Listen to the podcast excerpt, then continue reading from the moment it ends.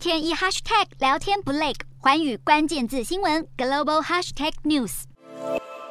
原创影集《怪奇物语》第四季上映四周就缔造纪录，观看时数达十三亿个小时，给了 Netflix 信心。十九号交出的成绩单也显得没那么糟，带动盘后 Netflix 股价大涨超过百分之七。财报显示，Netflix 第二季付费客户只有流失九十七万，远低于四月时预估的两百万。更看好第三季订户将不减反增，再添一百万户。至于营收虽然有成长，却不如分析师预期，部分的原因与美元飙升冲击其国际营收有关。而美股超级财报周正值第二个星期，多间蓝筹股企业陆续公布第二季的表现。除了 Netflix 备受瞩目，还有特斯拉财报，美国时间二十号在美股盘后将出炉。扮演避险角色的电信股 AT&T 也也是看点。而美国时间二十二号美股盘前，市场除了关注深陷收购破局疑云的推特，还有美国另一大通讯巨头威瑞森。其中特斯拉性质更偏向科技股，分析师预估其第二季表现不俗，营收可能为一百六十六亿美元，优于去年同期的一百二十亿美元。每股盈余也将来到一点八六美元，高于一年前的一点四五美元。不过有策略师警告，企业财报的措辞将会成为关键。